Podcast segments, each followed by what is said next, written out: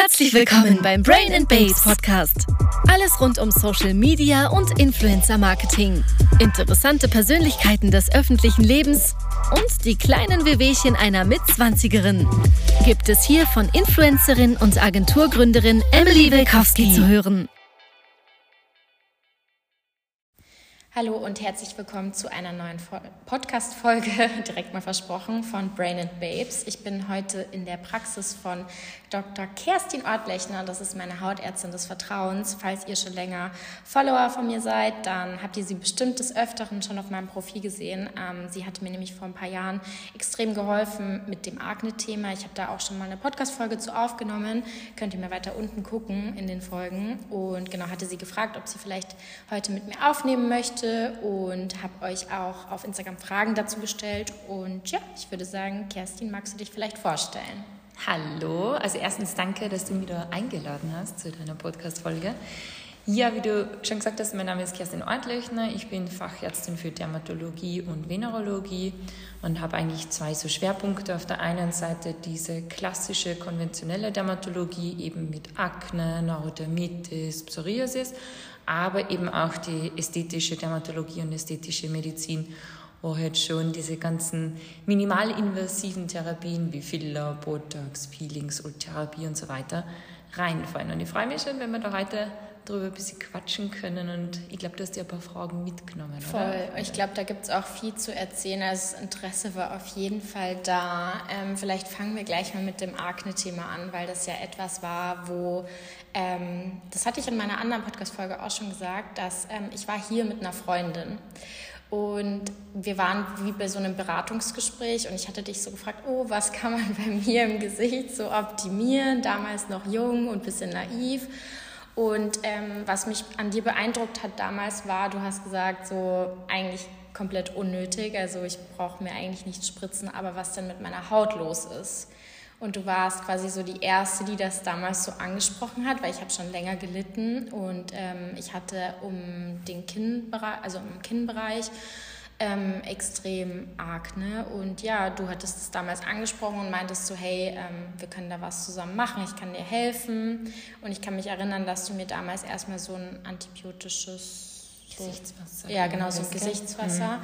Und das hatte ich zweimal genommen, das ist dann auch besser geworden, aber es ist nie ganz weggegangen. Und dann ähm, hast du mir die Ziskutantherapie vorgeschlagen. Ähm, ich bin immer so ein bisschen man soll ja vorsichtig sein, was man so empfiehlt. Aber ich bin ganz ehrlich, hättest du mir das, also ohne dem, glaube ich, wäre es niemals besser geworden oder mm. schwierig, dass es besser geworden wäre. Und es hat einfach meine Lebensqualität sehr mm. verbessert, mm. weil ich schon mhm. sehr drunter gelitten habe.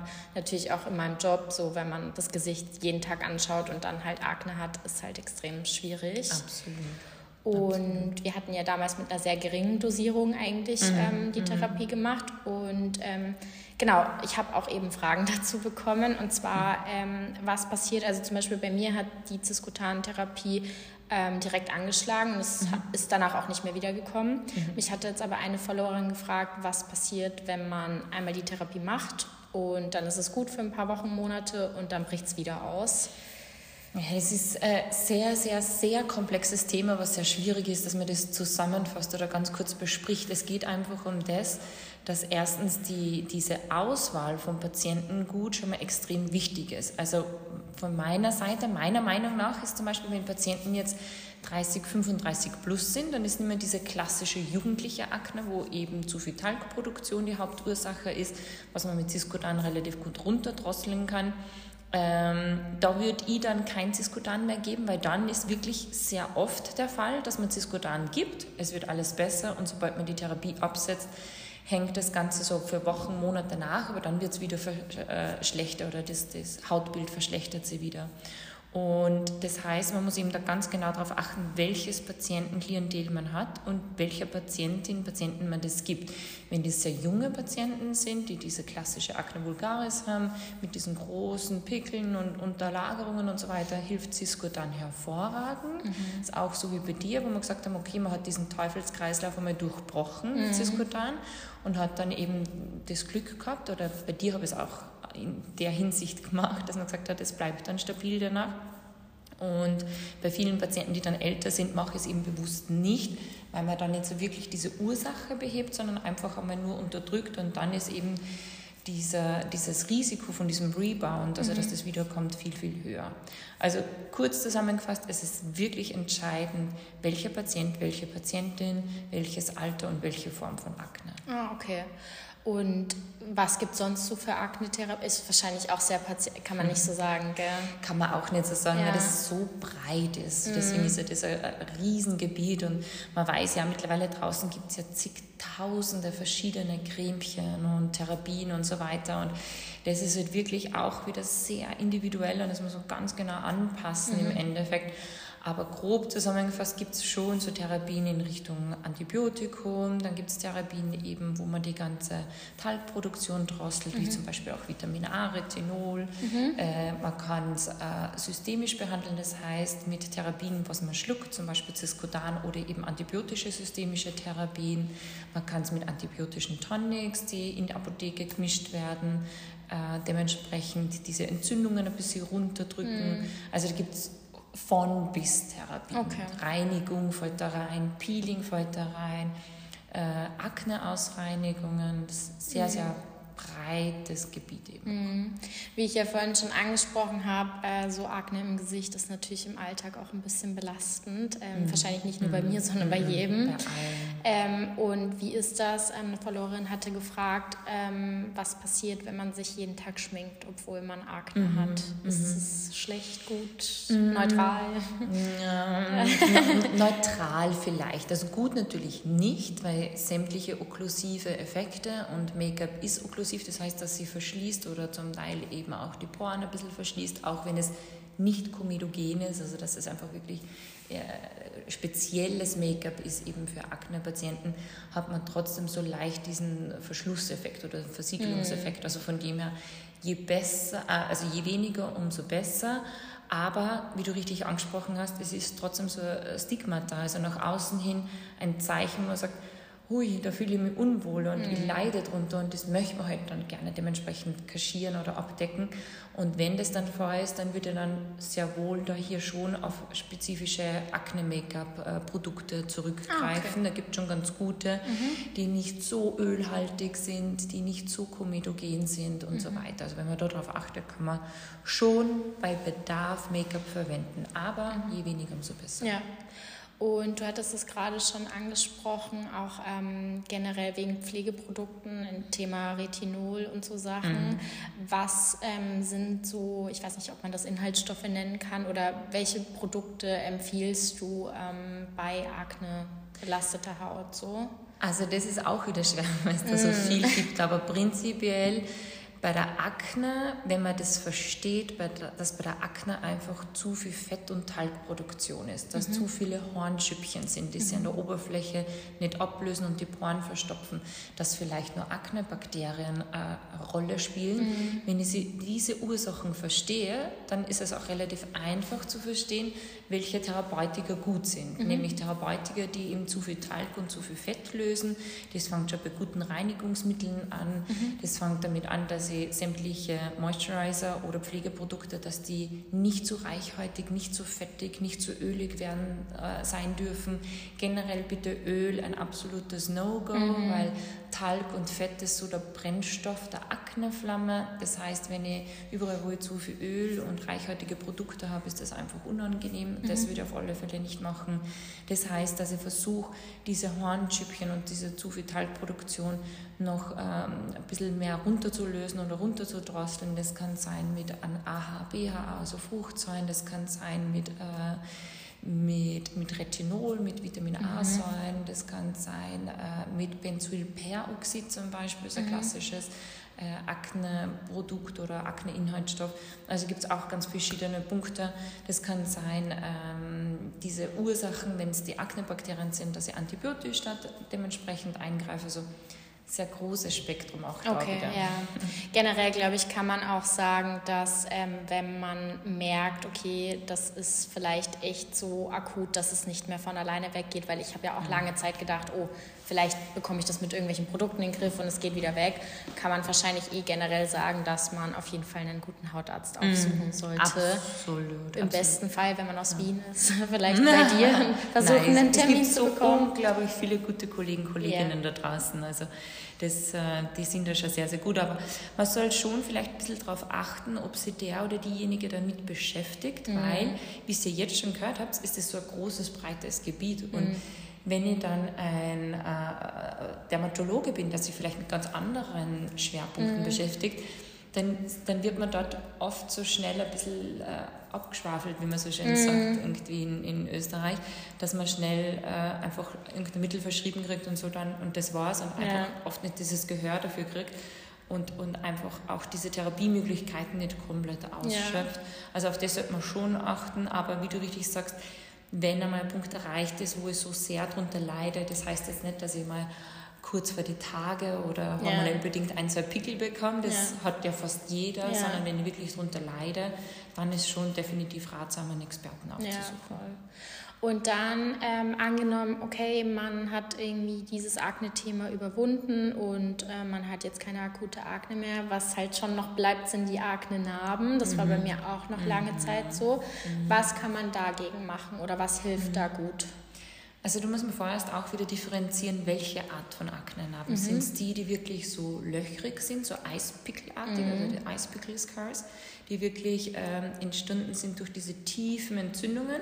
Oder sind es eher diese oberflächlichen Narben, also diese Hyperrötungen, dass mhm. man lang nur diese roten, roten Pünktchen, Pünktchen hat nach genau. diesen Entzündungen? Ja. Oder sind es die postinflammatorischen Hyperpigmentierungen, das heißt, dass so braune Flecken sind, mhm. eben aufgrund von diesem Entzündungsprozess?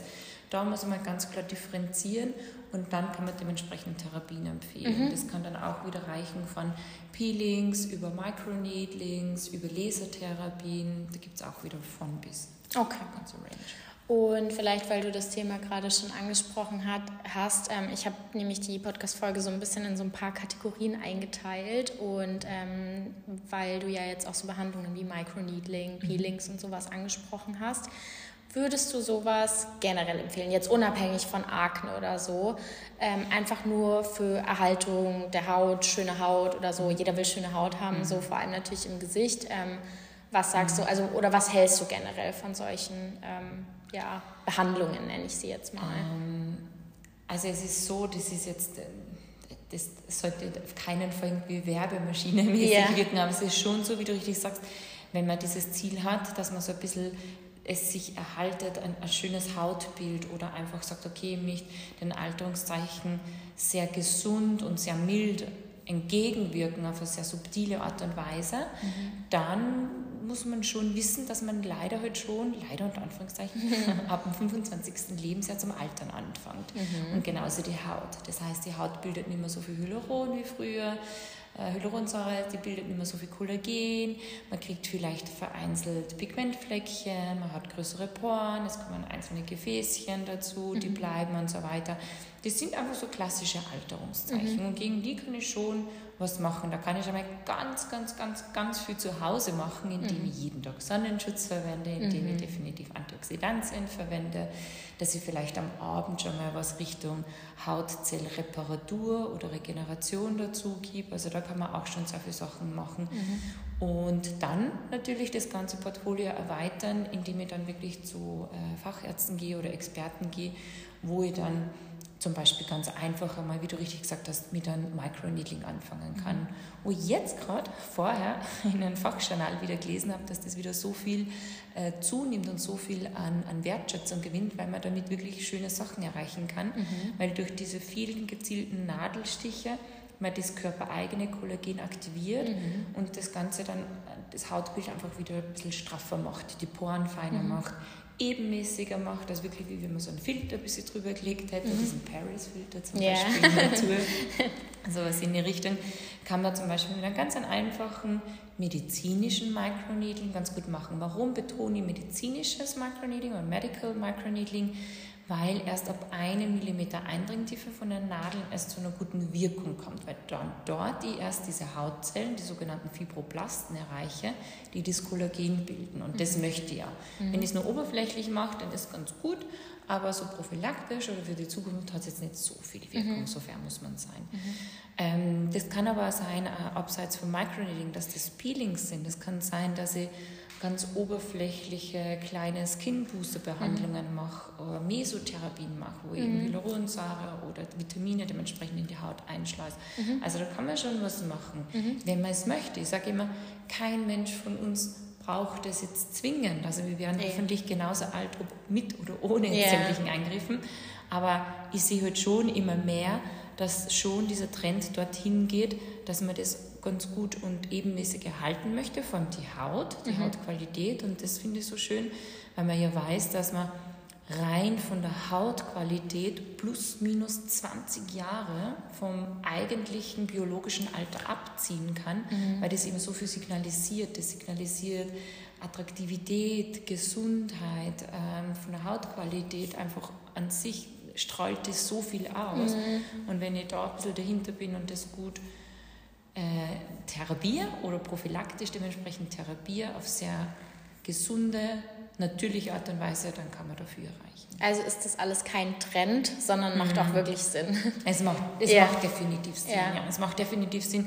da gibt es ja so Zwillingsstudien, wo man ganz gut beobachten können, die zwei Frauen, also gibt es mehrere, aber die, was ich jetzt im, im Kopf habe, das sind zwei Frauen, die sind mittlerweile um die Ende 70, 80 und eine hat halt eben geraucht, war ganz viel in der Natur, ganz viel ähm, ständig der Sonne ausgesetzt hat sich halt wirklich nicht wirklich um die Haut gekümmert, hat sie nicht Sonnenschutz auftragen, mhm. äh, hat ähm, ja, ihr Leben gelebt, in Anführungszeichen, was die andere genauso gemacht hat, aber ein bisschen gesünder. Also die hat wirklich versucht, nicht zu viel Sonnen zu baden, Sonnenschutz zu verwenden, hat nicht geraucht, was ja für die Haut, wo man weiß, Hautqualität sehr schlecht ist, hat äh, eben mit so ganz einfachen kleinen Behandlungen, eben auch mal Peeling, Microneedling, eben das versucht, ein äh, bisschen hinauszuzögern. Und wenn man diese zwei Bilder sieht, kann ich da bei Bedarf zukommen lassen. Mhm. Das ist wirklich Wahnsinn, weil die schauen wirklich 10, 15, 20 Jahre Altersunterschied mhm. aus, sind aber eineige Zwillinge. Also da kann man sich ja. auch nicht auf die Genetik dann ausreden. Da weiß man, die sind wirklich komplett ident. Und der, die eine hat halt eben, wie gesagt, aufgrund von diesem Exposom, das ist alles, was auf die Haut tagtäglich einprallt, dementsprechend diese Alterung schneller durchlebt und die andere eben verkürzt. Also mhm. Also Krass, weil ich kenne das so von mir natürlich so, ich mache, glaube ich, eh schon viel, aber ich bin dann schon manchmal so ein bisschen fahrlässig und denke mhm. mir dann so, ja, okay, dann halt heute keine Nachtcreme oder keine mhm. Ahnung. Mhm. Aber ich merke das so krass im Vergleich zum Beispiel von Christina. Mhm. Sie ist, ähm, also gut, die ist jetzt nicht viel älter als mhm. ich, aber für ihr Alter, finde ich, hat sie echt eine schöne Haut so und sehr ebenmäßig und sowas. Und da habe ich auch schon öfter mit ihr drüber gesprochen und das liegt, glaube ich, wirklich daran, weil die ist sehr, sehr streng dahinter, was ihre Hautpflege angeht mhm. und so morgens, mhm. abends sehr, sehr brav, auch mit Sonnenschutz und so und man sieht schon einen krassen Unterschied, finde ich. Also ja, das ist definitiv, wobei ich da immer sagen muss, wir sind alle nur Menschen. Ja, eh. Einschließlich mir. Auch ich gehe manchmal ohne Nachtcreme auch ich komme wahrscheinlich alle zwei Jahre, dass er von irgendeiner Veranstaltung so spät heimkommt, dass es mir nicht mehr gefällt oder so, was ein absolutes No-Go ist für Dermatologen. Yeah. Also man kann schon immer sehr, sehr gescheit daherreden unter Anführungszeichen yeah. und sehr viel Wissen äh, vermitteln, aber wir sind alles nur Menschen. Yeah. Und wenn ich dann so ein, zwei, dreimal mal eben so ein bisschen sündige, ja. ist das nicht das große Gesamte, was Voll. ausmacht. Aber entscheidend ist wirklich, ich sage immer, dieses KISS-System, Keep It Simple, das ist so extrem wichtig, auch bei der Pflege, weil wenn ich mich selber kastei, dass ich jeden Tag in der Früh 15 Schritte machen muss und am hm. Abend 10 Schritte oder 20 Schritte, das macht ja dann keinen Spaß mehr Voll. oft. Und da ist es halt wirklich entscheidend, dass ich auf diese drei Haupt- äh, Heroes oder Superheroes setze, wo man auch weiß, dass dementsprechend was bringt und wo mhm. wirklich viel machen kann. Und das ist halt wirklich der Sonnenschutz. Mhm. Aber ja, natürlich vergesse ich von 365 mhm. Tagen ja. auch wahrscheinlich zwei, dreimal, dass man keinen Sonnenschutz drauf gibt. Ja. Äh, Sonnenschutz, Antioxidantien in der Früh, also Seren mit Vitamin C und so weiter. Und am Abend, wenn es gut geht, eben schon also ein bisschen Reparatur mhm. oder beziehungsweise Aktivierung, dass ich mhm. was mache mit Fruchtsäure mit Glykolsäure oder eben Niacinamide, was super alles Könner ist. Also wenn ich da diese Punkte durchziehe und dass ich mich eben schon reinige in der Früh und am Abend, das mhm. ist ganz wichtig, das vergessen ganz viele Patienten, ja. dass man sich wirklich zweimal täglich ganz gut reinigen soll, dann habe ich schon ganz, ganz, ganz, ganz viel mal erreicht. Mhm. Ja, ist natürlich äh, menschlich. Ich glaube auch wie bei allem im Leben ist es einfach so, dass halt die, äh, wie sagt man, ähm, die Konstante das wahrscheinlich ausmacht. Also natürlich, je regelmäßiger man das macht, egal ob man das jetzt ab und zu mal vergisst oder nicht, mhm. ähm, je länger man das halt durchzieht, ähm, desto, ja, irgendwann sieht man dann halt auch eben diesen Definitiv. Unterschied oder die Ergebnisse davon. Definitiv. Und ich glaube, Haut ist extrem so ein Fall, weil mhm. ähm, bei der Haut ist es, das habe ich durch die Akne gelernt, mhm. man muss sehr geduldig sein mit der Haut. Also mhm. das geht halt nicht von heute auf mhm. morgen. Und ähm, ja, da macht es eben schon Sinn, sich einfach darum zu kümmern und ähm, sie zu pflegen. Und es macht ja auch irgendwie Spaß. Oder so. Es gibt ja, ja einem auch ein ja. gutes Gefühl, finde ich, wenn man sich dafür Zeit nimmt und ähm, das und aktiv macht. Vor allem, wie du sagst, wenn man schon Richtung Vorbeugung und Prophylaxe geht, das ist so entscheidend. Ich habe immer wieder Patienten da sitzen, also gerade meine Generation, also die 80er Jahre, wo aufgewachsen ist und wenn man einen Lichtschutzfaktor von 6 gehabt hat, dann war man schon so der Außenseiter, wenn man einen Lichtschutzfaktor von 6 gehabt hat, wenn man sonst nur mit Tiroler Nussöl und so. Und dann war nur zu meiner Phase das ganz schlimm mit den Solarien, also mhm. Sonnenbank und so weiter. Das war so, das hat man machen müssen. Und auch ich, oh mein Gott, bin sicher, weiß nicht, wie oft in meinem Solarium, also jetzt nicht übertrieben, aber ich war sicher, weiß ich nicht, fünf bis zehnmal sicher in meinem Leben im Solarium. Und die sitzen halt jetzt wirklich sehr viele Unisone bei mir in der Ordination und sagen, ja, wenn ich das gewusst hätte, mm. was ich da meiner Haut antue, und das weiß man ja, dass eben Solarium, Sonne, Nikotinabusses, Rauchen mm. wirklich die Todfeinde von der Haut mm -hmm. sind. Und die haben mir gesagt, ja, wenn ich das gewusst hätte, weil es dann wieder herzustellen und zu reparieren, ist halt viel schwieriger und ja. viel aufwendiger, als wenn ich da wirklich gleich von Anfang an so ab dem 20., 25. Lebensjahr darauf setze, dass ich in Richtung Vorbeugung gehe und vor allem Richtung Hautgesundheit gehe. Das mhm. ist für mich immer so entscheidend. Es geht gar nicht oft um dieses oberflächliche, ah, ich muss diese makellose, perfekte Haut haben. Natürlich möchten wir es gerne alle, aber es geht ja viel mehr um diese Hautgesundheit. Und wenn mhm. ich eine gesunde, ebenmäßige Haut habe, dann streut mir das erstens aus und tut auch in, in Richtung Hautkrebsvorsorge und so, mhm. hat das natürlich auch einen riesen Vorteil, ja, wenn ich darauf achte. Vielleicht ähm, gleich mal zum nächsten Thema, weil du mhm. es ähm, schon angesprochen hast mit der Sonne. Mhm. Ähm, ich bin da auch sehr empfindlich geworden. Ganz komisch, ich hatte das mhm. früher nie. Mhm. Und ich habe dir einmal im Sommer, hatte ich dir mhm. geschrieben, oh mein Gott, SOS. Ich habe irgendwie, oder nein, du hast, hast mir, glaube ich, geschrieben auf meine Story oder so, weil ich einen extremen Ausbruch an Sonnenallergie hatte. Mhm. Und meine Schwester hat das tatsächlich auch. Und meine Schwester hat es aber extremer als ich. Und bei ihr hilft wirklich irgendwie nur Cortison oder Antihistamine im Akutfall. Ja, ja was, was tut man? Also das Wichtigste ist, dass ich die Haut von innen gleich mal stabilisiere und stärke und schütze so ab März. Also Winter ist es so, dass man doch weniger UV-Belastung ausgesetzt ist und die Haut einfach viel heller und fahler ist und empfindlicher und so weiter. Dass wenn man dann in die erste Frühlingssonne kommt oder in die erste stärkere Sommersonne oder den ersten Urlaub, dass dann ganz viele so diesen Ausbruch von dieser Sonnenallergie mhm. haben oder diese übertriebene Reaktion auf die Sonne. Und deshalb ist es definitiv ratsam, dass ich so sage, ab März zum Beispiel, dass ich die Haut von innen schon mal schützt. Da gibt es äh, von Heliocare, ich nenne jetzt eine Marke, mhm. weil einfach so dahinter steht, äh, Kapseln, die von innen raus extrem gut schützen, einfach die die Hautzelle schützen, die die DNA von Hautzelle schützen und da dementsprechend schon mal die, die Zellen stärken und die Haut schützen von innen raus. Und dann ist es entscheidend, dass ich dann, äh, je mehr die Sonne und je stärker die Sonne wird, dass ich da wirklich dann auch auf Sonnenprodukte zurückgreife, die speziell eben für Sonnenallergie mhm. dementsprechend konzipiert worden sind. Die sind oft von der Galenik her viel leichter, viel dünner, mhm. äh, werden viel besser vertragen, sind nicht so pappig. Da gibt es mittlerweile echt schon super gute Produkte. Also mhm. da kann man sich nicht mehr so wirklich drauf ausreden, mhm. die gut äh, getestet sind und, und geprüft sind und so weiter. Und wenn ich das dann mache, also dass ich einerseits von innen mich schütze, andererseits von außen mich schütze und dann eben nur diese klassischen No-Gos an Sonnenregeln durchziehe, also dass ich sage, ich lege mich nicht in die pralle Sonne zwischen 12 und 16 Uhr. Mhm.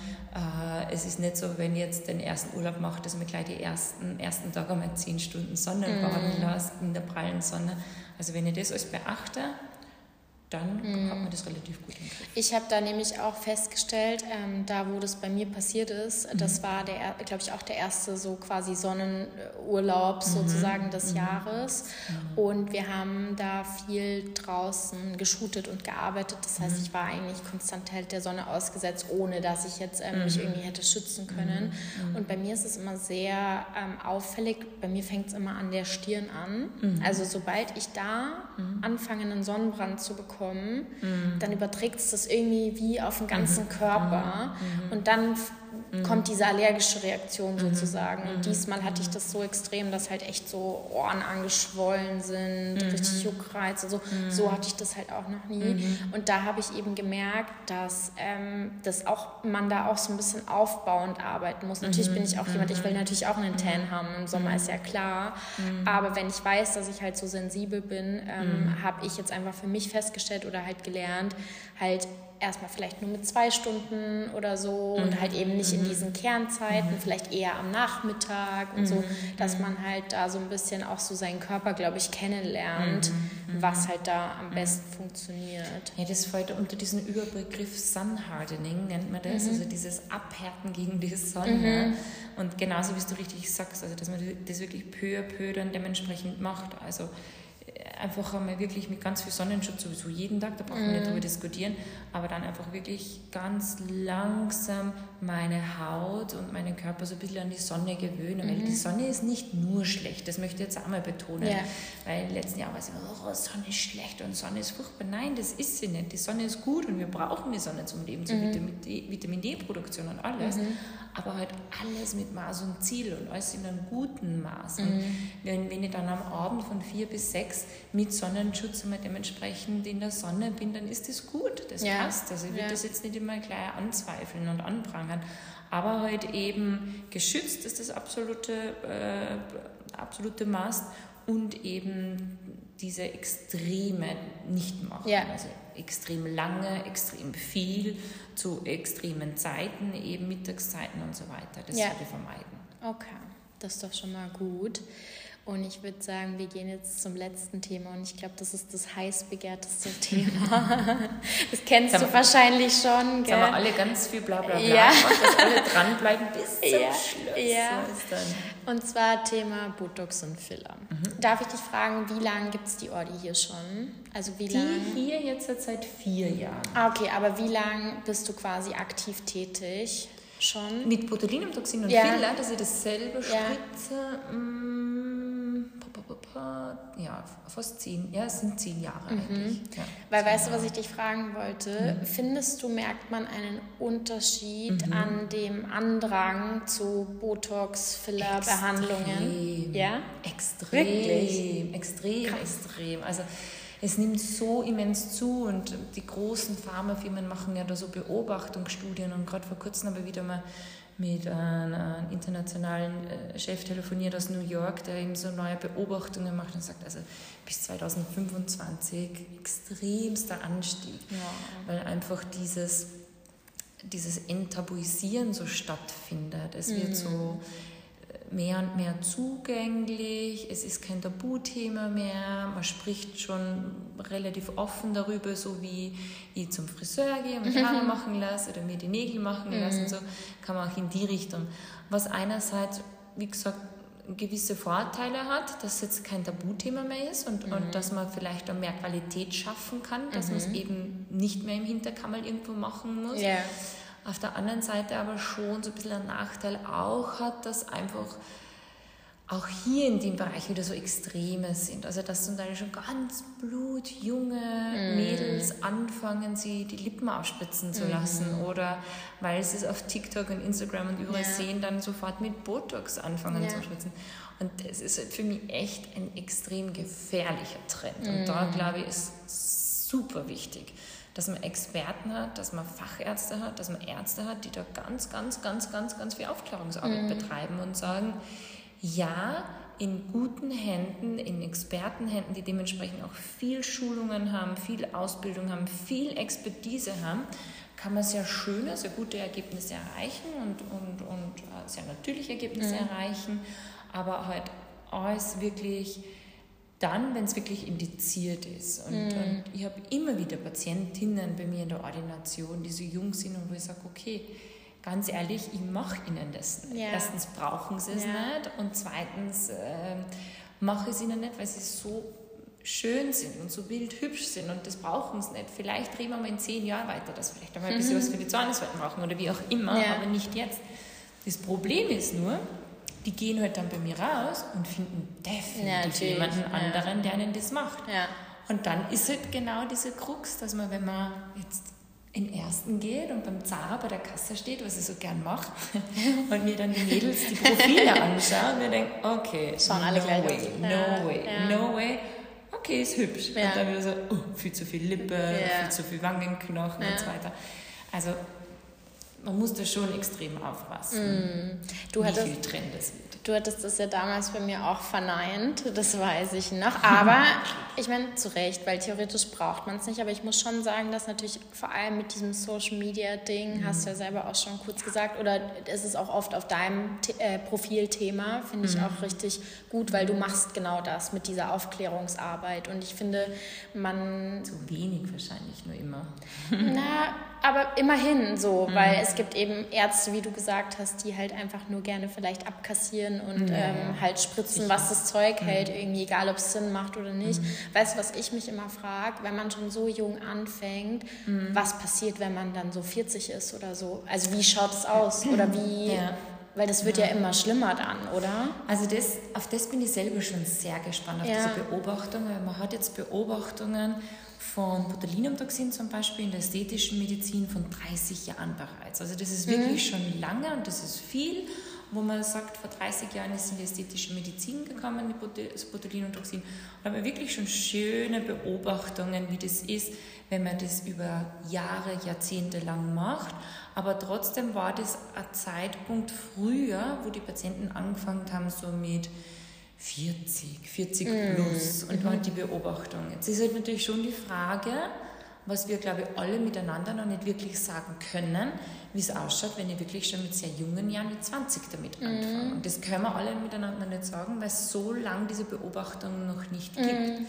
Was man schon sagen kann, ist, dass man das von mir oft Patienten, wenn ich jetzt einmal damit anfange, muss ich das immer machen und so mhm. weiter, dann erkläre ich das ganz gern zumindest im Bereich ähm, Filler mit diesem Luftballon-Effekt. Mhm. Also wenn ich einen Luftballon jetzt ganz normal aufblase und wieder auslasse, dann kriegt er wieder seine Ursprungsform. Mhm. Wenn ich den übertrieben aufblase und wieder auslasse, dann fällt er so ganz zusammen und ja. schlaff und ausgeleiert. Ja. Und sehr ähnlich ist beim Gesicht. Also wenn ich das ständig mit Filler oder die Lippen ständig übertrieben aufblase, mhm.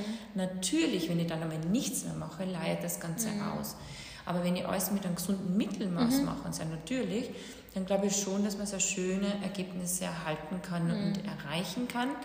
Wobei aber dazu bemerkt sei, auch wenn ganz viele Pharmafirmen das verneinen, es bleibt immer ein Minimalrest an Fillersubstanz zum Beispiel im Körper oder in diesem Areal. Also das mhm. muss einem schon auch ganz, ganz bewusst mhm.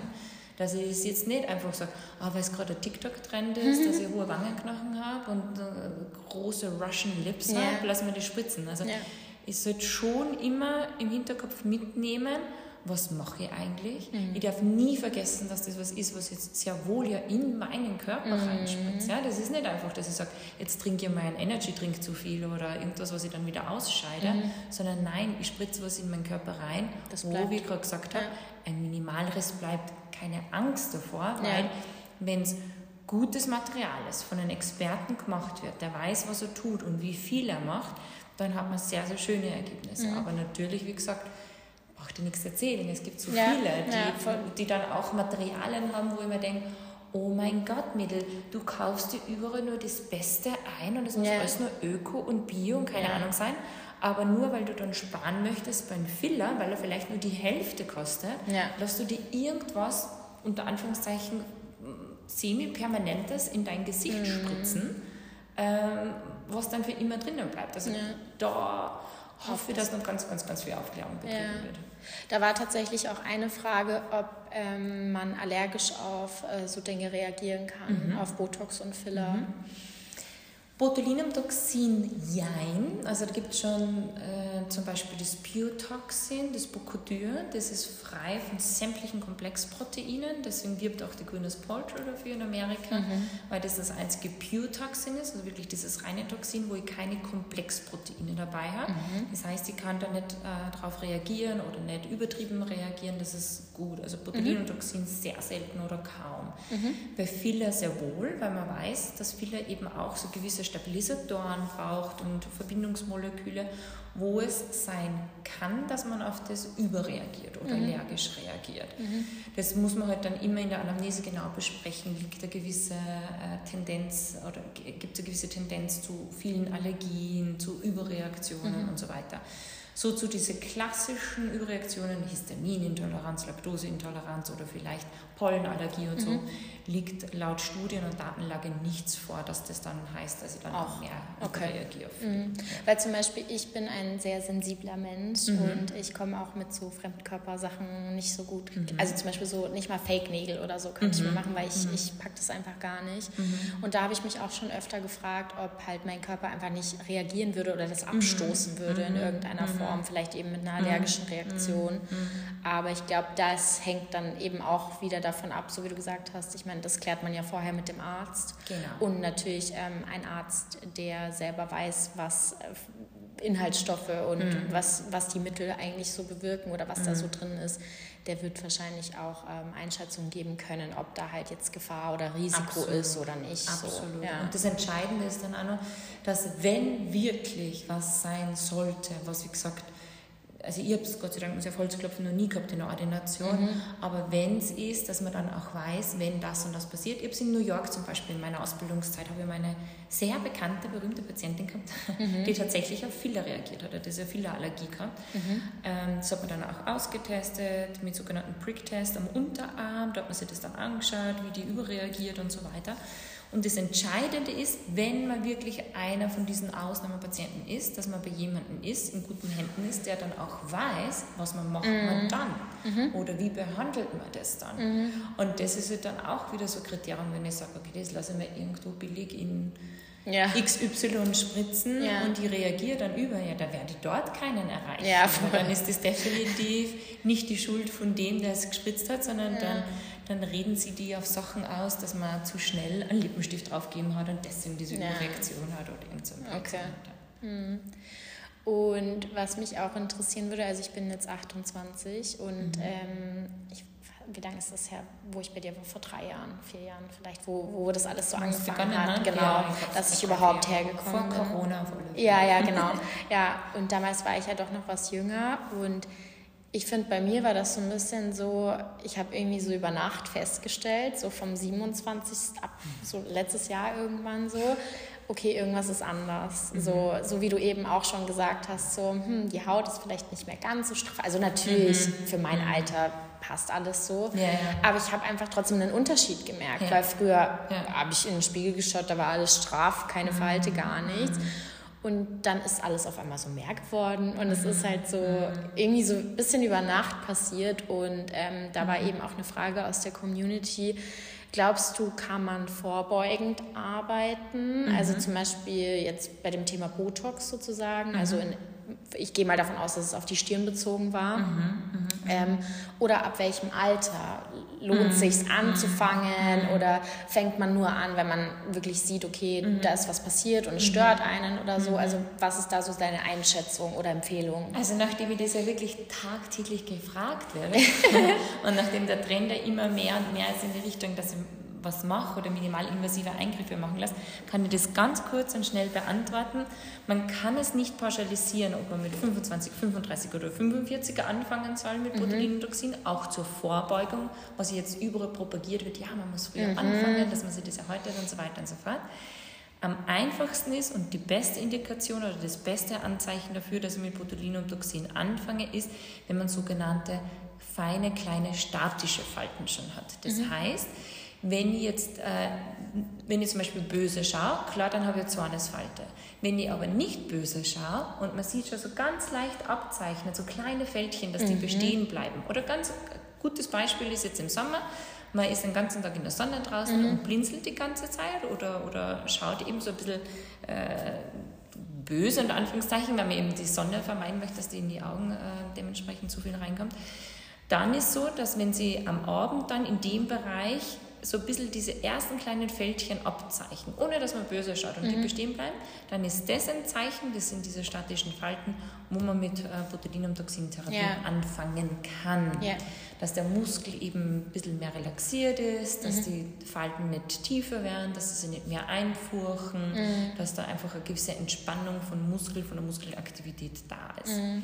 Und wenn ihr in Richtung Prophylaxe geht, ist das dann so, Botulinumtoxinwirkung ist ja von Pi mal Daumen drei bis sechs Monaten, dann ist das so, dass ich meinen Patienten immer sage, dann reicht es vollkommen aus, wenn ich das so ein bis zweimal im Jahr mache. Wenn ich dazwischen mhm. Lipsy-Falten machen kann, ist das überhaupt kein Thema und überhaupt kein Problem. Mhm. Es ist nur, dass ich eben nicht 365 Tage im Jahr durchgehend böse schaue und dann die Falte wirklich so sie einfurcht wie eine Art Narbe, sondern dass ich eben dort dann ein bisschen diese übertriebene Muskelkraft draußen mhm. mit dem Botulinumtoxin dann kann ich da relativ gute Vorbeugung und Prophylaxe betreiben. Also entscheidend ist wirklich diese feinen Fältchen, mhm. Bereich zum Beispiel von der Zornesfalte, von der Stirn oder mhm. von den Augen, Krähenfüßen, wenn sie schon bestehen bleiben, ohne dass man Mimik macht mhm. oder ohne dass man die Augenbrauen nach oben zieht oder eben böse mhm. schaut oder so weiter, dann kann man sie überlegen, mhm. ein bisschen anfängt mhm. mit der Botulinumtoxin. Bei mir ist es immer, wenn ich in die Kamera schaue, ziehe ich immer die Augenbrauen nach oben. Mhm.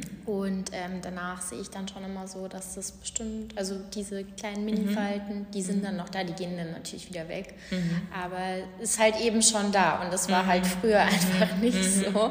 Und da ist es mir halt dann das erste Mal halt so richtig aufgefallen, weil man halt ja genau, also über den Augenbrauen. Wenn jetzt ja, sehe es nicht. Natürlich nicht. ja. Aber wenn du sagst, sie bleiben dann wirklich so ein bisschen bestehen ja. oder sind die, wo sie dann immer das Make-up ablagert ja, und genau, so weiter, genau, dann könnte man da überlegen, dass man da mal ganz, ganz minimal so ein bisschen mit Microbotox das mhm. Ganze beginnt okay. zu vorzubeugen.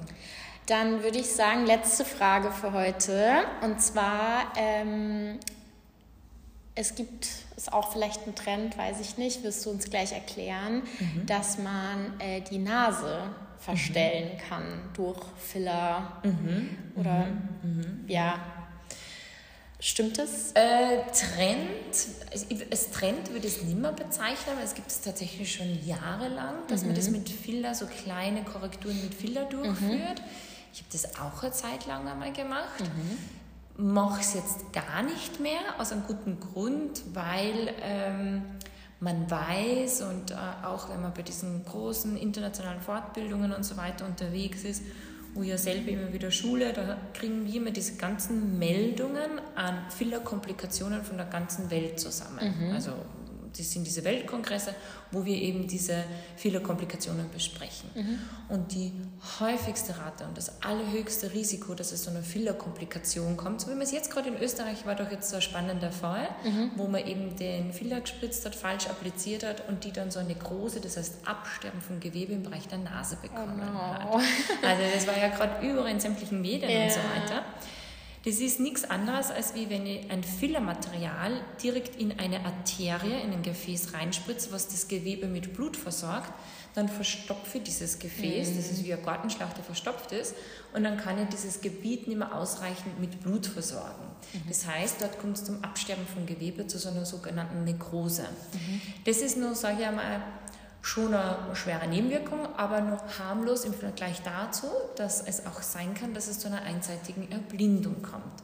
Und das ist ganz einfach erklärt, dass ein sehr, ein sehr wichtiges Gefäß, ein Gefäß, ähm, was eben diese Gewebe im Gesicht versorgt. Das ist am Anfang die sogenannte Arteria facialis, die geht dann über in die Arteria angularis und diese Arterie ist verbunden mit der Arterie vom Auge. Mhm. Das heißt, die schlängelt sich da bei der Nase hoch und wenn ich dann dort weil man es falsch appliziert, weil einfach ein Gefäß manchmal verlauft, wie es nicht verlaufen sollte, wie man es in der Anatomie lernt und so weiter, oder einfach es ganz blöd gelaufen ist und man spritzt in das Gefäß was rein, dann kann es eben zu einer einseitigen Erblindung kommen.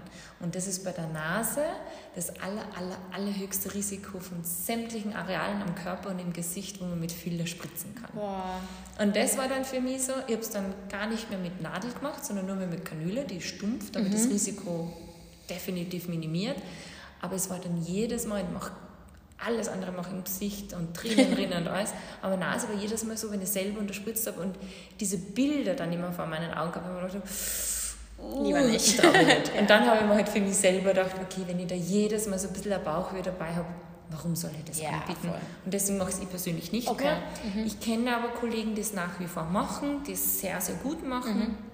die auch sehr, sehr erfahren sind. Also wenn ich dann mir das bewusst ist, dass das Risiko besteht, ich aber trotzdem sage, okay, ich gehe das Risiko ein, weil das ist wie beim Autofahren. Mhm. dürfte ich in der Auto auch nicht reinsitzen, jetzt blöd gesagt. Aber wenn ich das Risiko weiß, und da finde ich die Aufklärung immer so wichtig, äh, und sage, ich möchte es trotzdem nur mal versuchen, mir die Nase mit Filler zu korrigieren, dann unbedingt einen Experten mhm. suchen, der das oft macht, der sich gut auskennt, der ganz viel Expertise hat und dann kann man das definitiv probieren. Aber ich selber mache es nicht mehr. Okay. Ja, gutes Stichwort finde ich auch. Man darf, glaube ich, nie vergessen, das sind ja alles trotzdem minimale Eingriffe mhm. in den Körper, mhm. in die Haut, ins Gesicht. Mhm. Mhm. In den meisten Fällen passiert natürlich nichts. Ich mhm. meine, du wirst es selber am besten wissen, wie viele Behandlungen du am Tag hast und es passiert natürlich nie was. Mhm. Aber einfach das so ein bisschen auch im Hinterkopf behalten. Vor allem, wenn man noch irgendwie jünger ist oder so, denkt man ja generell, ach, das ist nicht schlimm oder das vergeht ja. oder baut ja. sich wieder ab oder keine Ahnung. Ja. Deswegen auch, dass ich vorhin angesprochen habe, so auch mal ein bisschen halt weiterdenken, mhm. was passiert in 20 mhm. Jahren mit deinem Gesicht, wenn du halt mhm. jetzt schon anfängst, mhm. dir mhm. irgendwie solche Luftballonlippen zu spritzen. So. Ähm, das schaut vielleicht jetzt schön aus für die mhm. nächsten drei Jahre, aber was ist so danach? So? Und deswegen, ähm, ja, bin ich auch ein Fan davon, zu Ärzten zu gehen, ähm, die ja vielleicht auch Pro und Contra irgendwie so ein bisschen aufklären. Absolut. Und ähm, deswegen glaube ich, ist es auch eine ganz schöne Podcast-Folge geworden heute mit dir. Danke für das äh, ehrliche und offene Gespräch auf jeden Fall. Sehr gerne. Und ähm, ja, magst du noch sagen, wo man dich finden kann auf Instagram, Website? Instagram ganz leicht, at dr.ortlechner, mhm. sonst einfach bei dir schauen. Ja.